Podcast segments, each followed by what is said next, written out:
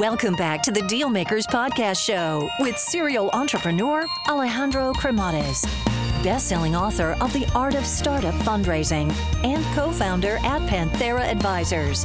In this podcast, we ask our guests about their successful acquisitions and financing rounds. Hey guys, so just a quick overview here on Panthera Advisors as I think it might be of value to you. So, Panthera Advisors exist in order to help founders that are in the process of raising capital or get their company acquired. I actually started the company out of incredible frustration because during my entrepreneurial journey, which involved building, financing, scaling, and exiting companies, I could not find a resource that was founder friendly and I could not get the type of support that I was seeking. So as a result, I made a ton of mistakes along the way. So if you're looking to raise capital, or you are looking to get your company acquired, or just need some sound financial planning, and you're looking to get the best possible outcome in the shortest period of time, feel free to learn more by visiting us at pantheraadvisors.com or just reach out directly and shoot me a note at alejandro at pantheraadvisors.com. Alrighty, hello everyone, and welcome to the Deal Maker Show. So today I'm I'm very excited about the guest that we have, and and he's someone that has really reshaped, I would say, the um, the online dating um, sphere. But then also, I think he has done a lot for the entrepreneurial ecosystem. So without further ado, Sam Yagan, welcome on board today. So Sam, you've uh, you've built multiple companies from nothing all the way to to the finish line. So right now, if I if I was to ask you how many of those companies were actually acquired, how how how many are those? Uh, I've been a part of two companies uh, that we uh, that I co-founded uh, and sold. Uh, those are SparkNotes and OkCupid. Got it. Wonderful. So the first company, and you were just uh, alluding to that SparkNote. So I think this was right out of college. So you were finishing. I think you were studying at Harvard, and and that's the time when you came up with this initiative. Is that right?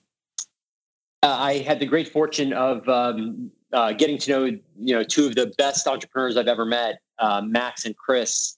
Um, my freshman, in fact, my very first day uh, uh, of college, I was Max's roommate, and Chris lived across the hall, and we built just a wonderful friendship throughout um, throughout college. And then Chris had the initial idea um, uh, to build a startup, and Max and I joined, and um, and yeah, we started the company literally in our dorm room at Harvard our senior year. That's amazing. And and how what was the incubation uh, process like? Because you mentioned that uh, one of one of them had the idea, and then you come into the mix. So so how how all this come, come how did all this come about? Yeah, well, you know, this was back in in uh, 1999 when you know the world was a very different place in terms of everything from what it took to start a company. Uh, you know, we didn't have the cloud, we didn't have you know the ability to just um, you know uh, fire spin up spin up some services and, and have a product in market. And simultaneously uh, this was a time when universities um, weren't as um, uh, weren't as supportive of their students starting companies right? There were a lot of concerns about using um, school resources or distracting from school uh, those kinds of things. So you know you have to go back to to, to, to 1999 chris um, who's just incredibly creative uh, had put up uh, a website um, and had just started sort of dabbling with it on his own. Uh, you know, keeping Max and I up to speed on what he was doing just socially. And I certainly didn't think it was a business. Um, he had, you know, he was sort of, it was more of a project for him. And uh, it wasn't until the spring of our senior year when he said, "Hey, you know, guys, I really think we should we should make a business out of this and, and start a company." So he'd been dabbling sort of on the side, uh, but it wasn't uh, it wasn't until March that we actually incorporated um, almost 20 years ago, actually this month uh, in a couple months. Nice, nice. And and what was the business model of uh, SparkNotes so that all the listeners you know get to understand what was that first initiative, what what it was. And again, uh, I think we would do it very differently if we were starting the business now. But at the time, you know, in the late 90s, uh, all of these content media companies were all ad supported. That was the primary driver of of um, of the business. It was all eyeballs. If you remember back, that was even you know that was the term. And so at the time, the idea was you know nobody had really put study guides online. Uh, Cliffs Notes was obviously the market leader. They had the print. They had the they had the physical books they were selling in bookstores. they didn't want to disrupt themselves with a, with a different business model that was that was ad supported. Um, so they had put some of their books online, but they they um, uh, they required you to to pay to to to, to access it. Uh, and so we believe that study guides were the were the classic example, the textbook example for a business that should be ad supported. Uh, because you only have to write each Spark Note once, and then you can continue to publish it over and over and over again. Um, now, you know, if if we had if we, if we were starting that business today, I think we would um, be much more interested in in uh, direct to consumer businesses because payments have gotten so much easier now um, than they were in the 90s. But collecting a collecting a payment online, especially from students, was you know pretty much un, uh, unthinkable in 1999. So we were um, so we pursued a, an advertising model and um, and that was that was the business model when we launched. Got it. Got it. So so I believe there was um you guys finally ended up getting acquired and there was like multiple I would guess steps or phases. Uh, there was yeah. first an acquisition and then when when kind of like the the dot com bust then there was a, another transaction that happened there. Yeah. So so before we actually get into that, like how was the business doing, let's say from a revenue perspective before you decided to to head that direction? Tiny um, when we uh, when we when we first started getting acquisition interest. Uh, but again, you've always got to go back to the to the moments in time in history. Like in the late '90s, this was really the peak of of the internet bubble, and um, any brand, any website that was getting a lot of traffic was considered valuable by strategic acquirers. So, you know, when when when the when the company started approaching us about an acquisition, they didn't care about our revenue. They didn't even ask. Really, they yeah. were saying, uh, "How many how many eyeballs do you have? How many you know? How many?" Um, they weren't even called uh, monthly active users. They were called unique visitors at the time, right? So, how many unique visitors are you getting every month? And you know, we showed this graph of you know our our month over month user growth was so strong that that was the basis on which we were acquired. So our revenue was was really really tiny. Um, uh, at the time we sold. Got it. And how how did you guys finance the operation? Um, another good question. So um, when we first started, I was actually I had actually gone through on-campus recruiting in college, and I actually got a, a a job offer from a consulting firm, which I I took the job offer but deferred for a year um, because I was pursuing the startup. So I actually took the $7,000 signing bonus that I got and deposited it directly into our bank account. So the first $7,000 came from uh, a signing bonus that I got. Um, but uh, but obviously that, that didn't last very long. Um, throughout the school year, we mostly were all, you know, we were all living on campus. And so we didn't really have any, we really didn't have any bills to pay until we graduated. Uh, and that's when we raised a, a $250,000 uh, angel round from from some family friends of uh, my partner Max.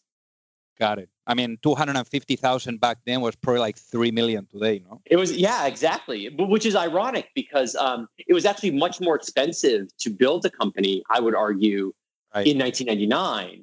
So you would think that, you know, uh, you'd need less now and need more then. But, uh, but obviously, the, you know, the availability of capital has changed so much that, you know, it's so much easier to raise uh, a ton of money now than it was then. Of course. And then you guys, went into the M&A process. So, so what happened there? Well, we started getting phone calls um, and, and, emails from um, acquirers. Uh, we certainly didn't go out to try to sell the company, um, but as you know, as you know, as I said earlier, like if you had, if you were demonstrating growth, and the third-party analytics companies and market research companies were were sort of um, uh, singling you out and, tra- and tracking how much growth you were getting, then those, you know, it was pretty easy to attract inbound acquisition offers. So we got uh, probably four or five companies that were really interested um, uh, in in acquiring us, and um, uh, we talked to a bunch of people, but we ended up getting the most interest and the most serious interest from uh, a company called iTurf, which was the internet spinoff of a catalog company called Delia's. So Delia's was this um, uh, clothing company for teen girls and young and young women,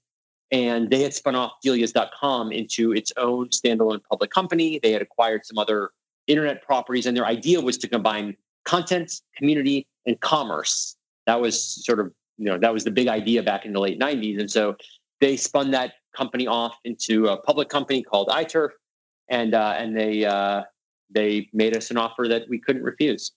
Got it. And I believe that offer is also public, which is uh, it, it was it was 30 million. Is that right? Yes. Yes. So in less than a year of work, um, you know, we started the company in March uh, of 2000 of 99, and we sold the company in February of 2000. Um, you know, just eight weeks before the market crashed, which is not because we were that smart uh, or that uh, prescient, but we basically, you know, we were a bunch of 22, 23 year old kids, and we had the opportunity to make $30 million for a year of work. And so um, uh, we were just lucky that we chose to sell rather than just raise more money uh, like a lot of other companies um, in that time period did. Got it. And then what happened with Barnes and Noble? Um, well, we were uh, we were acquired by iTurf for a year. Of course, uh, you know, eight weeks after we were acquired, the the the bubble burst, and the rest of 2000 was you know just a terrible time for um, uh, for internet companies. Our parent company lost 95% of its value. Uh, uh, actually, lost about 90% of its value the rest of that year.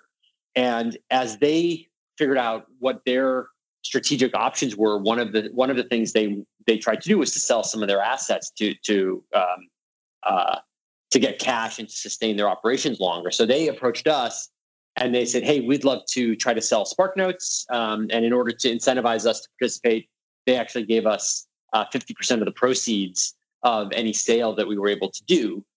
So we then took the company back into market and um, unlike a year ago, when we had a lot of interest at a, at a pretty high price, we actually had very little interest at very low prices. And so we ended up um, selling the company to Barnes and Noble for about three and a half million dollars uh, just a year after we sold it for thirty million. Wow, that, that's incredible. So, so I guess from from this experience, Sam, what what did you learn? I learned so much. Uh, I'm a big believer that you learn uh, more in your failures, more from your failures than your successes. Um, I think the single biggest mistake I've made in my career, and I've made many, um, but we had the, you know, I, I just said that um, Barnes Noble offered us 50% of the proceeds in this transaction. So um, if we had been willing to pay just half of that three and a half million, if we'd been willing to pay 1.75 million dollars, we could have bought back SparkNotes.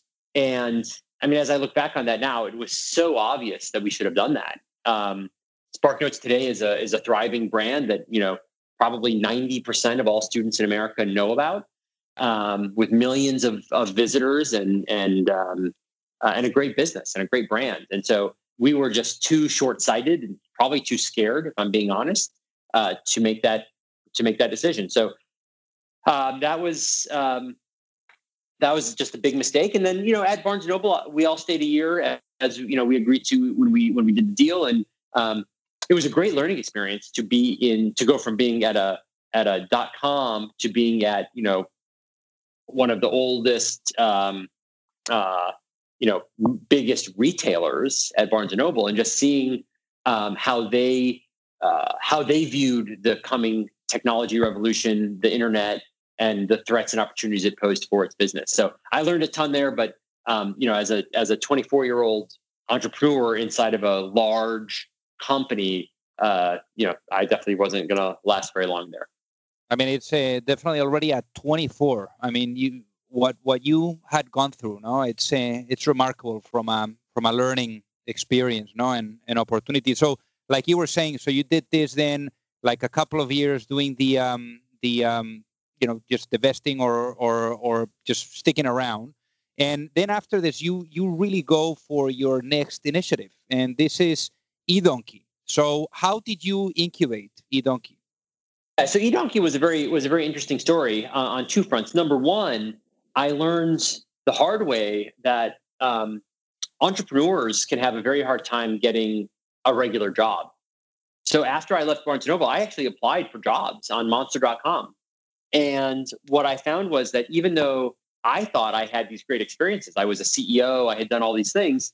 Um, the market for my services was very limited. Um, no big company wanted, you know, a CEO because uh, what job were what job were they going to give me? You know, nobody's going to give me a uh, an executive level job with two years of experience.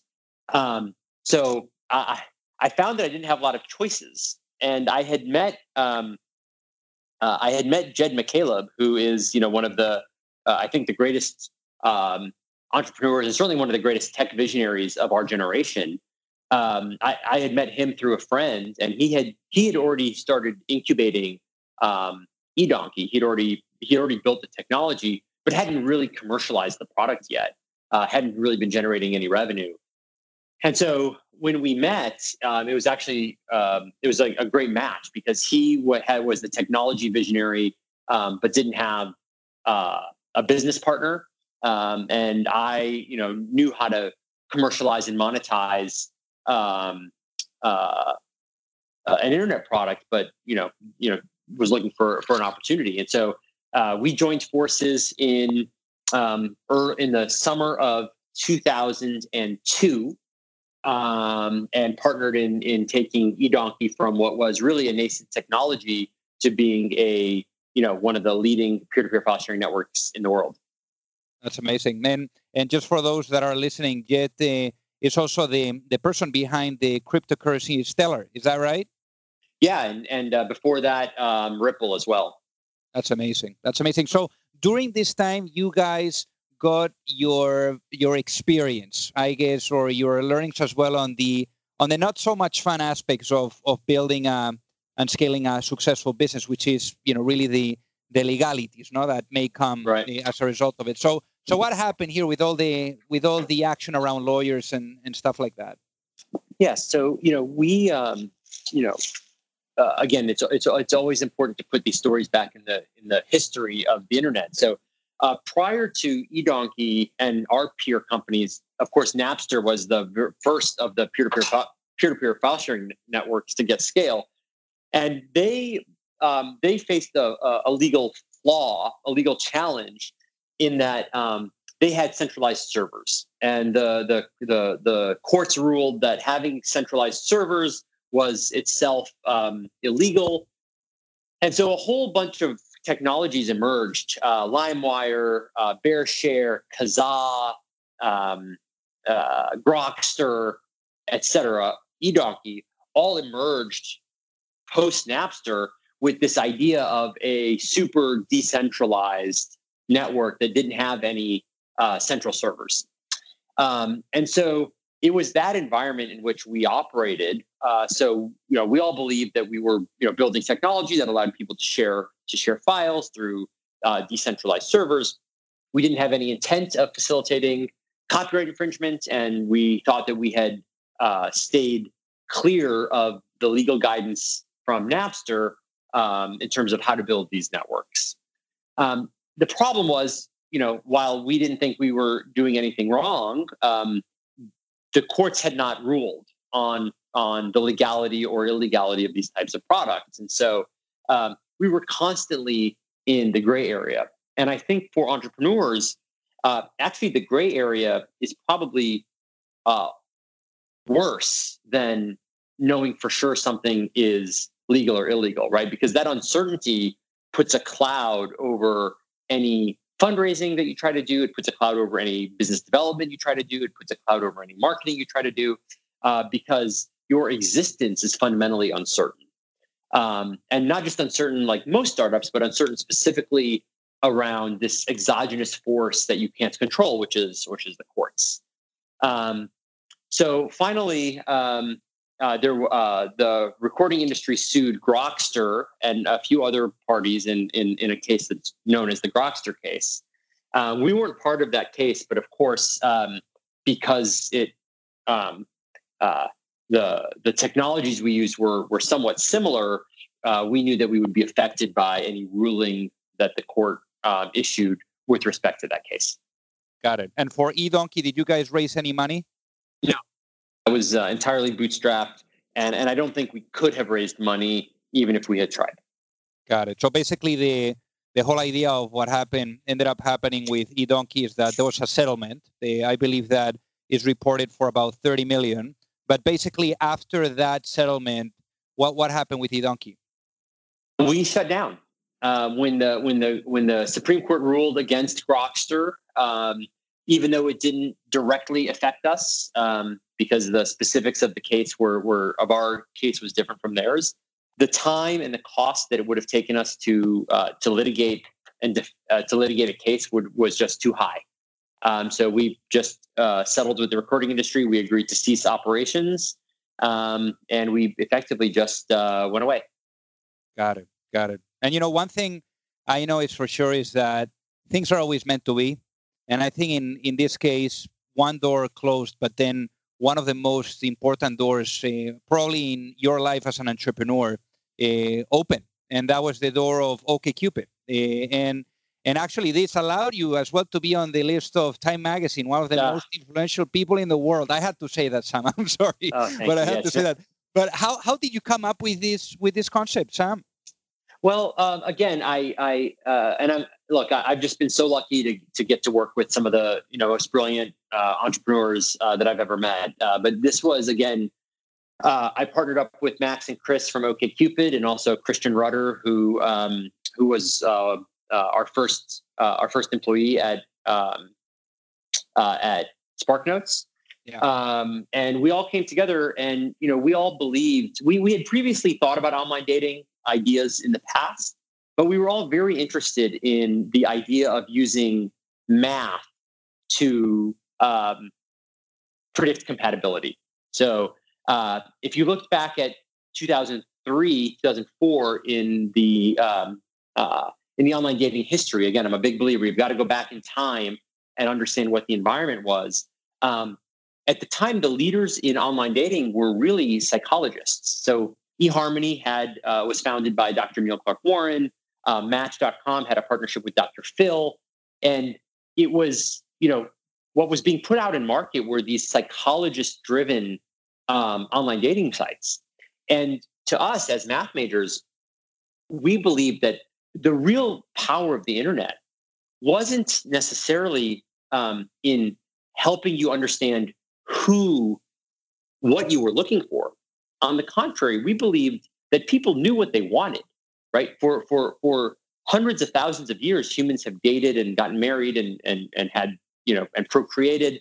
Um, so we believe humans know what they want. These other sites like eHarmony were trying to tell you, here's what you're here's what you're looking for. Here's what you here's who will be the best match for you. What we said is no, you know what you want. What you what the problem you need to solve and the problem the internet can help you solve is you don't have access to enough people, right? Your top of the funnel is your challenge. And that's what the internet brings available. The internet puts at your fingertips tens of thousands, hundreds of thousands, millions of people. And so what we created, um, and it was really Chris's uh, uh, uh, visionary product, was an algorithm that based on your own preferences, you would tell us what you were looking for, um, how important any question was to you, and you would tell us about your own your own personality and then we would do the math and then we would take all of the, our users the million our millions of members and we would sort them for you. We would rank order them for you um, in the same way that google google's approach to um, uh, search right? So if you go to google nobody uses the i'm feeling lucky button right? Everybody says okay i've asked google a question. Google has sorted through you know millions and billions of pages and they have rank ordered all of the results based on what Google thinks I will like. And so we did the same thing. So you you would tell us about yourself, you would tell us what you're looking for, and then based on that, we would take the, our millions of members and we would sort them for you. And that was our our big innovation was this ability to use math to predict compatibility. Got it. And how were some of the early days of OkCupid, Sam? Um, well, no, the, I think the biggest, uh, one of our other biggest innovations um, was um, you know with any network anytime you're building a network or a marketplace there's always the challenge of how do you bootstrap um, the early participants? How do you how do you solve the cold start problem? Um, and what we did um, and again this is kudos to, to really chris and christian on the on the editorial side and the virality side. They um, they came up with a personality test. So think of the myers-briggs personality test but with a dating skew. So just like Myers Briggs, there were four axes, and you could get you know one of two outcomes on each of the four axes. Um, so there were 32 different uh, personality types, and so you would take this test, um, and you would then get um, a personality. And uh, that personality came with four letters, just like Myers Briggs, but also with a, uh, a personality type, uh, a name. And this was back in the MySpace days when you, you know, people would put different badges or badges or widgets on their on their MySpace pages. And so we basically, once you took the test, you would we would then give you some code that you would cut and paste onto your your MySpace page. And we ended up getting millions of people to take this test and promote their own personality and promote the OkCupid test on their MySpace pages. So we would get millions and millions of of of, uh, of clicks and, and traffic from MySpace uh, to OkCupid. And in the early days, before we even put up our matching engine, we had all these people taking our personality test and giving us all this data about themselves and building the OkCupid awareness in all of these people's minds that OkCupid is, you know, a place to get really, really good insights on your personality, which of course sets up, you know, the launch of a of a of an actual matching algorithm in an actual dating site. That's amazing. So was there like um like a tipping point or somewhere where you guys were like, okay, things are working, those network effects are going in the right direction? Was there like a moment where you guys were like, we got it? Yeah, I mean, I think um, as we saw the virality of the of the personality test take off, I think we, um, you know, as we got more and more members, we eventually said, okay, we now have we've now bootstrapped the network. We've now gotten enough people to give us enough data that we can really instead of be, instead of focusing on our personality quiz, we can focus on our matching algorithm. And so um, we made that shift in um, uh, about a year after we launched uh, with the personality quiz. We we had seeded the network sufficiently that we then flipped over to being primarily a dating site, and the rest is history. Got it. And then I guess from from that point on, like, how did you see like especially like on the retention side or on the acquisition side of those different wheels which really make the the networking effects go in the right direction? Was there like certain sources that that you felt during those days were more effective like maybe like organic from profiles or maybe from like yeah. another type of content? How did you see that? Yeah. Thing at the time was um, we were the only we were one of the only dating sites that allowed its pages to be uh, scraped by google. Um, most of the other you know most of the other sites were behind a paywall um, or you know behind a membership wall and so um, we actually got a ton of benefit from uh, organic search at the time. Um, we had, I think, I'm pretty sure we had the most indexed pages of any dating site. Um, and of course, all of those um, uh, those sites were inherently localized, right? They all had they all had the the person's place of um, uh, you know the city that they lived in, and they all had interesting topics, and so we naturally ranked very high for you know online dating chicago or singles boston or whatever the case may be. So we were fortunate in that and and i think this is true up until the launch of tinder. I think we were the only dating business to successfully get to scale without spending um, any money on customer acquisition. Uh, even the other even the other free site plenty of fish which was our sort of biggest rival throughout our growth um, they were a free site as well, but they spent a lot of money on on direct customer acquisition. So for us, it was all the organic. It was uh, ser- organic search and it was viral uh, word of mouth. Those were the two channels that were the most success- successful for us in the early days. That's uh, amazing. A little later, we uh, we were one of the first companies, and again, the credit here goes to Christian. Um, we were one of the first companies to really um, successfully leverage content marketing um, in the form of a blog. So before big data was even a term, we were blogging about our data. Uh, our blog was called OK Trends, and um, every month we published a new post about dating insights that we got from our data, and um, that became very quickly, um, you know, as my as our as our MySpace traffic and some of our viral traffic went down, we supplemented that with um, a lot of our content marketing uh, and and big data traffic that replaced Got it. it. Got it. And and how much money did you guys raise during the life of uh, OkCupid, if this is public? Raised uh, we did a, a million and a half dollar seed round um, when we launched uh, when we when we founded the company. Then we did uh, a six million dollar round um, uh, in 2006. So we raised about seven and a half million. So when investors were looking at you guys, what were some of the let's say like the metrics or KPIs that they were like really looking closely at? The, and again, this is uh this is 2005. Yeah. Um, so again, you know, this Different was time. sort of yeah, it's different. But you know, after the after the crash, after the dot com crash, of course, but before the um, you know, before Facebook really, Facebook had just launched right when we were we were in market. So um, people were mostly looking at us as a um, they were mostly looking at the engagement metrics. They wanted to know, you know, what was the how long were people members, um, how much data did they provide, um, you know, what was the what was the um, retention, what was the churn, all that kind of stuff. It was very much uh, a standard membership type of model. Nobody was really interested in our revenue at the time because we were, you know, largely pre-revenue. I mean, we had we had early revenue, but people were interested in okay, what is the revenue potential of this business? Um, and what we didn't really understand then, um, that we sort of learned over time, was that um, ultimately we would be able to uh, really find a freemium model. Um, we sort of thought we could, but investors didn't really believe in uh, freemium for dating at the time. So nobody really gave us credit for that. Ultimately, that became the primary revenue model of OKCupid, and then, of course, the primary revenue model for Tinder. Um, but at the time, nobody had um, nobody had really proven that online dating would support a freemium model. So we didn't get a lot of credit for that um, from investors. Got it. So IAC comes into the picture. They end up uh, acquiring the company, but but walk through us walk walk us through the M and A process here. Yeah. So um, you know, I think one mistake I made. Uh, again, I made a ton of mistakes. I think um, I think entrepreneurs, myself included, make two mistakes when they start companies.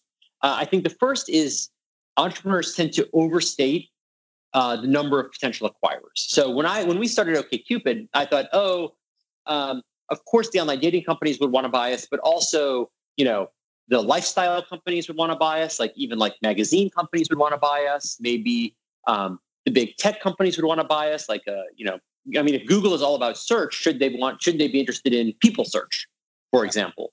Um, so if, if I look back at my early decks, you know, my early fundraising decks, like the list of potential acquirers was very, very long in my mind.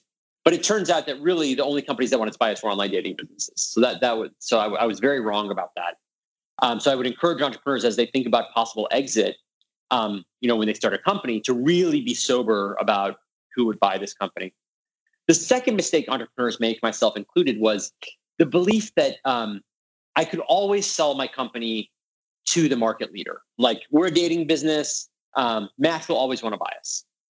And what I've what I've what I learned both throughout my own process trying to sell OkCupid, but also when I became the CEO of Match, is it's actually very hard to get a deal done.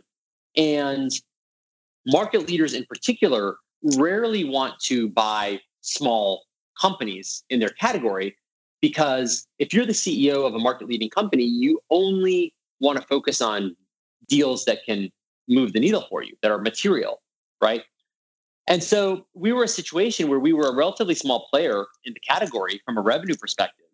And the only acquirers really were the, the market leaders, Match and eHarmony. And so um, our process was very, um, was much more driven by when the acquirers were ready to buy than when we were ready to sell. So uh, in 2010, um, in the summer of 2010, we were be- becoming more and more well known, mostly because of our blog. And we started getting some inbound interest from the market leaders. And that's what really drove us to get serious about an M&A process. That's amazing. How many users did you have at this point? Um, we had probably a couple million monthly users at the time. Got it. Got it. So but then, very little, but still very little revenue. Got it. So then, did you get together with the board and say, okay, uh, let's let's pull the trigger on really considering this seriously, going through this process? Yeah, I mean, I think I I started having the conversations um, before we had a lot of, you know, before we really took it to the board seriously. Um, uh, mostly because you know my my belief on these things is like they're not real until somebody's real, uh, and yeah. I believe every CEO should be spending you know five 10% of her time, um, maybe 5% of her time should be spent out in market talking to strategics, not trying to sell your company, but yeah. building relationships with, you know, the strategic players in your ecosystem. And so in my view, that's what I was spending my time doing. I wasn't selling the company. I was building relationships with, you know, potential acquirers. Got it. Got it. Got it. No, and, and I think that that's the, um, that's a really like a great approach. And, and we've heard it from, from other guests where they were like, you know, three years, you know, building relationships with the potential acquirers. So, yeah. so what what were the terms of the transaction here, um, um, Sam?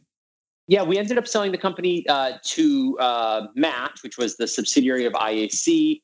Uh, the structure was um, a $50 million payment uh, upfront and then the opportunity to earn uh, $40 million uh, in an earnout. Got it. And then it's interesting because you went on and, and you were mentioning you were mentioning it earlier that you went on to really lead the the match group which uh, for the people that are listening operates platforms like tinder match.com obviously okcupid after the transaction and it's really interesting the the fact that you were really leading this but but but really like from like the 30,000 foot view, not just one like you were doing before OkCupid, but now seeing what everyone else was doing also with all these different properties. So my question, the really the, the question that comes to mind is from leading and also building one of the leaders in the space, what what did you learn from from what makes marketplaces work? I think um, you know, and just to be clear, when when when I when the company bought when Match bought OkCupid, you know, there was no there was no idea or no discussion about me being the CEO. I you know they acquired us. I was just you know I spent my first year with my head down, just trying to build OkCupid, just trying to hit our earnout numbers and really just focused on the on OkCupid. It was it was after that first year um, that you know I was thinking about leaving and doing something else, and that was when the conversation came up about you know potentially becoming the CEO of Match. Um, you know, I think um, from the Match hat, uh, I think we really uh, it really gave me exposure to how to think about business at much greater scale. So I went from running a team of 30 people at OkCupid to a team of 1,000 people at Match to running, you know, a very small P&L uh, to running a billion dollars of revenue to running from running uh, a company that was really U.S. only to a company that had, you know, international operations all over the world. So most of my learning um, was uh, on how do you how does leadership change from a founder a, a co-founder's leadership style, which is largely personality driven, um, to a sort of big company leadership style, which you know requires a totally different type of communication, a totally different type of leadership, um, and that's really I think what was most eye opening for me um, from you know when I when I switched to running Match. Got it. Got it. Interesting. And and one of the things that I've seen as well is that you know after after this experience and this transaction as well, you also start to be part of of the movement of of entrepreneurship, right? So you also co-founded Excelerate Labs. You also were part of establishing TechStars there in Chicago, and then you go on to to even launch your own venture firm, a Corazon Capital. Funny, Corazon is a heart in Spanish, so I really like the name, obviously. Good. But uh, Good. being Spanish myself, but I guess the um, the question that I wanted to ask you here is is you've seen a lot of founders and and you know either as co-founders or founders that you ended up investing or or that were part of those programs so what kind of patterns have you been able to recognize on those on those founders that go out and and and make something really big um you know i think important attribute of uh, well there are so many attributes of, of a founder but i think uh, one is um, uh, to be able to uh, attract a team a great team. So co-founders, early employees. I'm always looking to who are the people that that the founder has been able to surround herself with. Uh, that's important. Uh, number two, um, is a constant um, openness to new and better ideas, even if they didn't come from her. So I think you know I don't want a founder who has like a pride of authorship who says you know I have all the best ideas and you know uh, I'm unwavering in um, uh, in my vision. Right? We need a founder who has a very strong vision, who has who who is focused on solving a real problem. But whether the whether the uh, input comes from the market, comes from a customer, comes from an investor, comes from an employee, I really need her to be able to to be open minded to, um, to to to new ideas. Um, and then I think the third thing is really a sort of get shit done mentality. There is a time and a place for obviously research and for um, uh, and for testing and for uh, you know everything else. But ultimately, what I'm looking for is you know in the period of time between as I'm getting to know an entrepreneur every you know talking every couple weeks or every month, I want to see how much she's getting done in between our meetings. I want to see that she's gone out, she has you know built a new feature, she's gotten you know she's opened up new marketing channels, she's acquired new customers, whatever the case may be. Um, but you know early on in a in a company's life cycle, you have to be um, you have to be iterating on such a fast clock speed that things are always always happening. Um, if I'm meeting an entrepreneur and, and you know the company hasn't changed uh, and made real progress between meetings, that's that's a that's a red flag for me. Got it. Got it.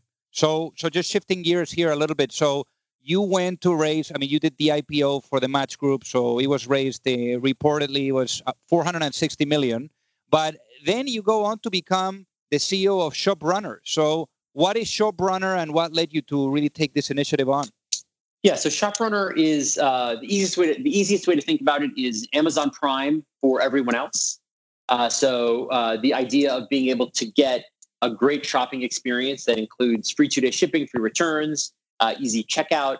A lot of the things that you know people love about Amazon are actually very hard to replicate by individual retailers.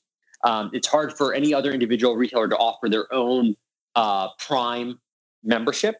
And so, what ShopRunner does, uh, ShopRunner has aggregated uh, over 140 retailers, and we've aggregated millions of members. And we basically get, we basically give our members um, that great experience at our 140 retailers. So if you're a ShopRunner member, um, uh, and you can either uh, pay our membership fee, or if you have an American Express card um, or another uh, qualifying partnership, uh, which you can find on our website, you can get a free membership. Um, and then anytime you shop at one of our participating retailers, you get free two day shipping, free returns, um, and seamless checkout. So we try to make shopping as easy and delightful um, at our retailers as it is on Amazon. Got it. And and here, how many people are you managing now? Uh, our team is about 200 people. Um, we have just announced, uh, actually, just this morning, we announced um, uh, that we acquired a company uh, to expand our set of offerings to our retail partners. So, along with this free two day shipping membership, we also offer our retailers uh, a whole suite of technology solutions um, and products that help them uh, build better shopping experiences. So the company we just bought today is a fraud prevention company uh, that's going to allow our retailers to fight fraud, uh, you know, better than they could um, uh, on their own. Really cool. Well, congratulations uh, on that, Sam. That's uh, that's fantastic. So, so my my question here then is, I mean, you've you've you've dealt with different types of companies, and you've gone from, you know, managing the the four or five people type of startup to now, you know, before thousands of employees now sure. in the hundreds. How would you say that you have evolved as a leader over time? You know, I think one of the biggest things that I've learned is um, so um, one of my most formative experiences growing up um, was in college when I was a teaching assistant uh, in the computer science department at Harvard. And um, you know, one of the things that we would do is, you know, each of each of the teaching assistants would have a little a little section of, you know, 15 or 20 students that we would be responsible for meeting with once a week and, and making sure that they understood the material. And what I learned as a teacher in front of those 15 students was whenever there was a complicated concept to explain, um, what I learned was I had to explain it two or three different ways because some people in the class, because people in the class had different learning styles, right? Some people might be visual learners, some people might be book learners, some people might be, you know, might want to see um, uh, an analogy or a technical definition. But if you only had one teaching style, you were inevitably going to leave most people behind and you were going to be a bad teacher. And if I fast forward, um, what I learned when I became the CEO of Match was just as people have different learning styles, people have different followership styles. People want to be led in different ways. Uh, you have some people who all they care about is what is the north star of this company where are we going long term what is our mission what is our vision and that's what they get excited about some people don't care about that some people care only about or primarily about what are we getting done in the next 30 60 90 days because that feels real to them they want to know very tactically what is the roadmap like why do i you know what, what is what are we going to get done um, tangibly and then some people don't care about any of that. Some people say, what do we as a company stand for? What are, what are our values? Um, and you know that you know what gets me up in the morning isn't building technology; it's knowing that I you know work for a company that has values that are aligned with mine. Um, so, so what I learned is more than anything is you had to have different ways of leading and different ways of communicating in order to really reach everybody. And that was probably the, that was the biggest thing that I learned, and something that I continue to this day uh, even in, in a smaller company like ShopRunner that only has 200 people, um, is not everybody wants to be led the same way, and that you've got to be really attentive to have a diversity of leadership styles uh, to try to connect and resonate with everyone in the company. Got it. I love it. I mean, I think that uh, just adjusting yourself to whatever you're dealing with, and you know, again, just like you were saying, like it's different types of of animals, you know, different types of cultures, different types of companies. So I. And by the way, if if you, if you look at the best, I think if you look at the best like politicians, um, they're able to go talk to you know the, the speech they give at a, at a, in a in a factory uh, is different from a speech they give you know to farmers. Is different from a speech they give to you know at a, at a university. You know they're they're different and they're not disingenuous. They're not different, right? They're just different ways of communicating the same ideas. And I think that that that agility, that dexterity is super important for for leaders, whether it's a startup leader, um, uh, a civic leader, uh, or, or or any any other kind of leader. Got it. So so Sam, when I'm nearing the typically the the end of of, of interviews here, I always like to ask this question. And, and I want to see what's your answer. If you had the opportunity, and I know that this is impossible, but I think that this could serve as perhaps some some guidance or some advice to your own children.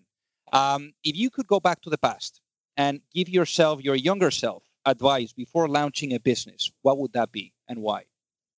I would say that um, founders is the most important decision you'll make um, in the success of your, your business and on your own happiness and fulfillment in your journey. I love it. I love it.